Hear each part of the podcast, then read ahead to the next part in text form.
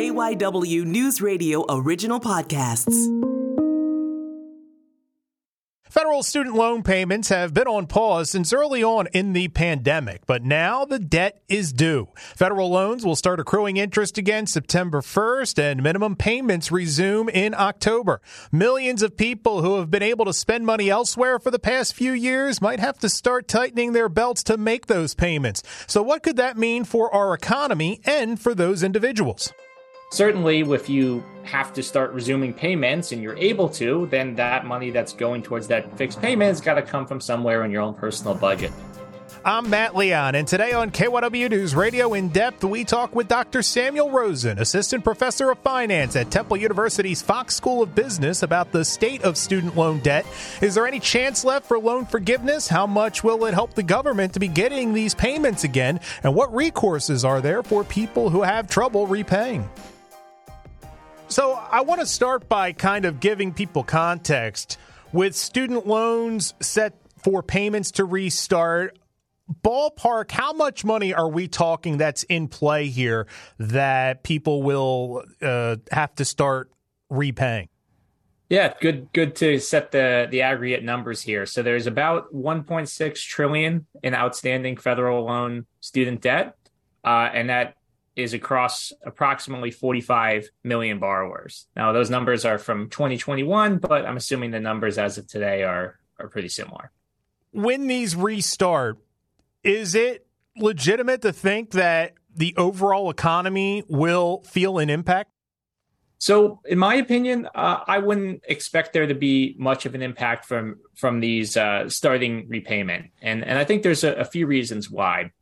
And I think one thing just to keep in mind, you know, we talk about aggregate numbers, is just even to put in context of how many people out there, you know, have outstanding loans relative to the overall population. Where I think when we when we think about economic impacts, we expect a lot of people to be affected by these types of policies. And when it comes to student loan debt, you know, only about maybe one in five working age adults actually has student loan balances.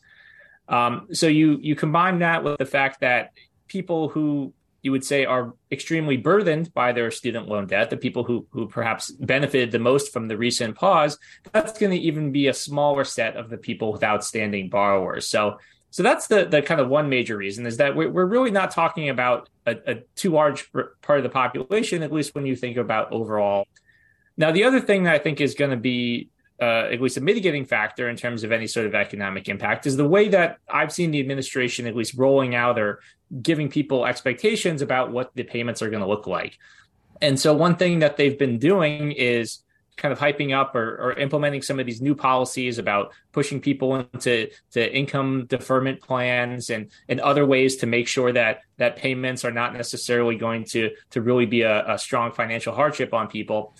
And within those communications, you also see things about how, oh, if you are struggling to make payments or you miss certain payments, that they're not going to necessarily go after people in the way that they feasibly could, given that they're uh, would be delinquent on debt. So I think that the fact that people who are perhaps expecting that the collections aspect is not going to be as as stringent uh, also wouldn't necessarily be as worse off when when payments start, assuming they actually can't begin making the payments. Is this a benefit for the government in any way, having this money come in these federal student loans? Uh, does the Treasury benefit at all from this? I and you know because we are you're taking that money kind of out of the economy, but does it help the government coffers? So, from the government's perspective, it's definitely a benefit to start resuming payments. Uh, we actually were talking about one year after we previously chatted about the student loan forgiveness plan, and and one thing I, I brought up uh, during that conversation, I'll reiterate right now, is just the general idea that the idea of forgiveness in the first place was something that was ultimately a policy about transferring resources from one group to another. Uh, really taking kind of government budgets or at least potential money that the government could use for other things and, and using it to forgive student loan debt, right? It's hard to argue that that's not essentially what was going on. And so that policy, the forgiveness policy, which now has been, you know, struck down or, or not allowed by the Supreme Court, you know, that was estimated to cost the government about $400 billion, right? Because that would have been money that the government would have collected that they or would have collected if not for forgiveness that they're no longer collecting. And so, exactly along the same lines, now that they're starting to resume payments, and presumably many people with the means to, to begin paying their loans will start paying again, that is cash flows now coming in to the government. Where let's remember, all of this federal student loan debt is owned by the government, and therefore this money goes to pay back the debt that they originally gave to borrowers.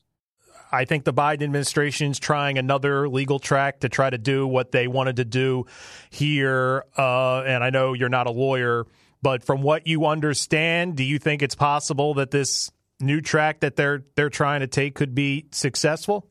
So you're, you're right, not not a lawyer, and and I've uh, seen maybe similar similar sentiments that, that that you mentioned about their trying to find a different legal justification for the same forgiveness plan. And there, you know, the estimates or the you know legal discourse I've seen said that oh um, it'll take a long time, maybe over a year, to perhaps even present that strategy and try to implement it from a, a legal perspective. But that's that's in terms of let's say re-implementing the same policy or at least the similar policy of loan forgiveness. Now, at the same time, what the administration's been doing recently, kind of alternative efforts, you could call them, are going to have some similar effects to what loan forgiveness trying to do in the first place. Student loan forgiveness at its core is, is not so much about economic stimulus, or at least I don't see it that way. It's more about helping out a group of people who were given a lot of debt to attend schools that perhaps didn't provide the return that they were supposed to. And so these people with this this undischargeable student loan debt, this large um, financial burden, suddenly uh, would find themselves or, or have themselves in a situation where that's creating uh, financial hardships in, in, in, other ways. So that's where forgiveness was was trying to go, was trying to help kind of those subset of people. Now, what the administration's been doing recently is things like accelerating loan forgiveness that the student loan debt programs already had in effect. So federal student loans, they have certain features where if you don't pay them back in a certain amount of years, or even this this idea of income driven repayment, which is not the standard format. So people borrow money and they're paid back at a fixed rate, but there's there's always been a this income uh, repayment options where you can enroll in this program that actually your payments are not based on some fixed amount, but actually based on your earnings after after college you know we're we're trying to help someone who has a lot of debt and didn't necessarily even graduate or or or, or actually achieve a higher paying job through their education. This is one thing they've rolled out recently is just making it literally easier to move into that payment option. Apparently they have this new website where it takes you know 10 minutes to to enroll in in an income driven payment option where the the actual process of moving over to that that option in the past has been uh, surprisingly difficult. So I think that's that's one thing they've done that actually should go in the direction of, of, of helping people just because they're allowing them to move over to that type of loan uh, easier. Now, to what we said earlier about the idea that hey, this is something where if you're forgiving loans or you're charging people less interest, it's it's hurting them the government financially because you're going to have lower payments coming in from those borrowers. And this is something that I've seen has an expected cost of somewhere between 140 to 360 billion dollars. Where you compare that to that kind of original 400 billion dollar price tag, you can see that the the administration is still implementing or kind of tweaking their their policies now in a way where they're still effectively, you know, reducing the burden of student loan debt on the people that are repaying it. We need to take a break. We will have more with Dr. Samuel Rosen right after this. This is KYW News Radio in depth. And we are back on KYW News Radio in depth, continuing our conversation with Dr. Samuel Rosen of Temple University's Fox School of Business.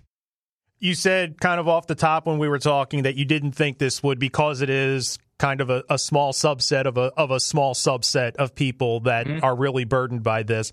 Uh, but that being said, are, is there any area that you think we could see an economic impact? You know, because would this take money out of things like you know tourism, entertainment? Because I would imagine that would kind of be the first things that come off the table for a lot of people is you know going out to eat, maybe getting that new car, stuff like that. Uh, you know, when I say impact, I don't mean huge, but something yeah. where we look at a line graph and we can say, okay, you can see a difference in, in that sector from A to B.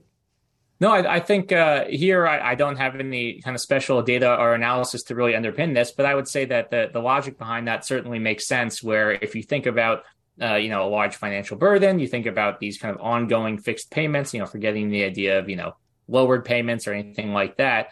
Certainly, if you have to start resuming payments and you're able to, then that money that's going towards that fixed payment has got to come from somewhere in your own personal budget. And I think things you mentioned, things that that uh, you might use the term discretionary, you know, vacations or or you know non-necessary purchases, right? That those certainly would be the likely area that I think someone would reduce their budget in if they had to move more funds over to to start servicing a debt that that's now um, being repaid. And once again, I I don't want to dump this on you because I know you're not a lawyer, but it, it seems to me the government is the one getting paid back. The Biden administration, quote unquote, the government is the one that said, we want to end this. If they were to just go and say, the heck with it, we're just zeroing it out, what happens? You know, I mean, like, who who's being harmed that would bring a case or say that they shouldn't have done this? That that's one of the things with this getting into the courts that I never quite understood is you know, as a layman, like who's being harmed if the people who are supposed to take the money back are the ones that say they don't want it? Well, there. So I think the the one kind of group that's missing in there, uh, when you kind of mention this idea of, oh, you know, if it's the government's debt and they're forgiving it for people, kind of who who's being harmed there, and and and the, the short answer is it's kind of everybody at the same time, um, right? So you have the, there's a clearly beneficial group if you just forgave all debt. I mean, this is a made up policy, right? Because that's not what they were actually thinking about. They weren't going to forgive all debt. They had this kind of limits per person and they, they had a somewhat targeted approach. Uh, but let's kind of just forget about that for a moment. Just imagine that the, the, the government just forgave all student loan debt. Well, certainly people with outstanding student loan gov- debt, you know, the 45 million people we mentioned at the, the beginning, those people would be better off. Uh, but then who who's worse off? Well, we really just have to remember that when the government spends money or forgives debt that it would have received payment on, that means that if it wants to continue with the same spending plans, it has to get the money from elsewhere.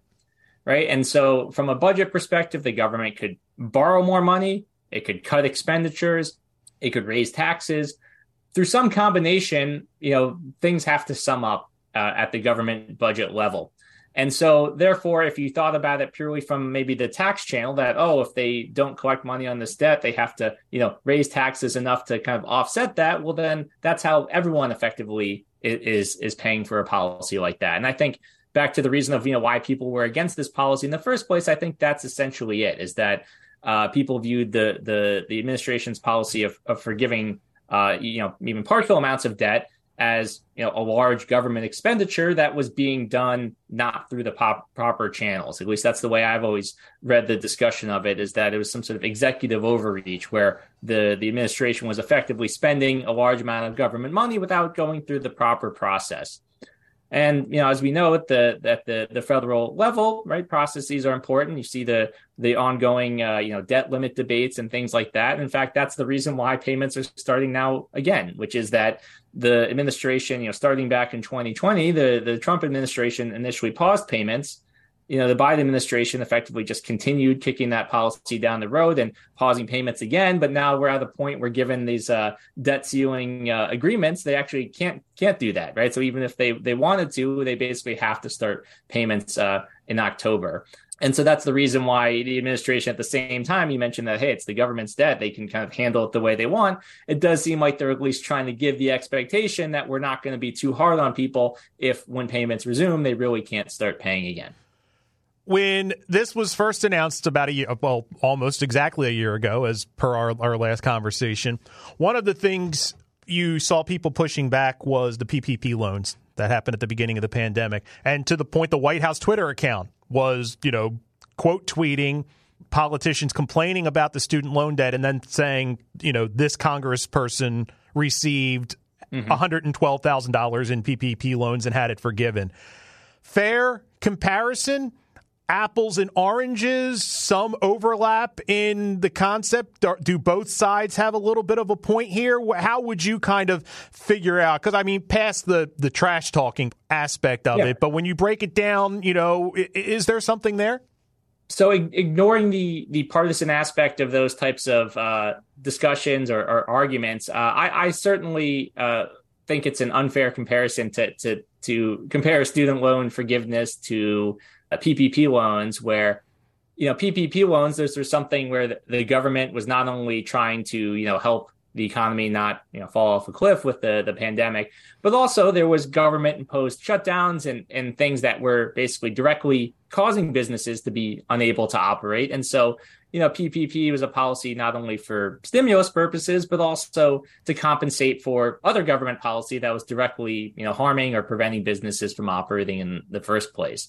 And so there you know people willingly taking money or PPP loans that turned into the grants you know, it's it's I don't I wouldn't say it's it was um, hypocrisy for them to to be in favor of those or to take that type of money, but then be against student loan forgiveness. Where I think at least from their perspective, and I think this is another thing that was always polarizing about the student loan debt forgiveness plan in the first place is it's it's all who you think is actually the you know median student loan borrower. Uh, and I think a lot of people from that perspective would see giving out money to student loan debt. I, I, mentioned earlier, and I've said it maybe a couple times, you know, it's about 45 million people, maybe about 20% of working age adults.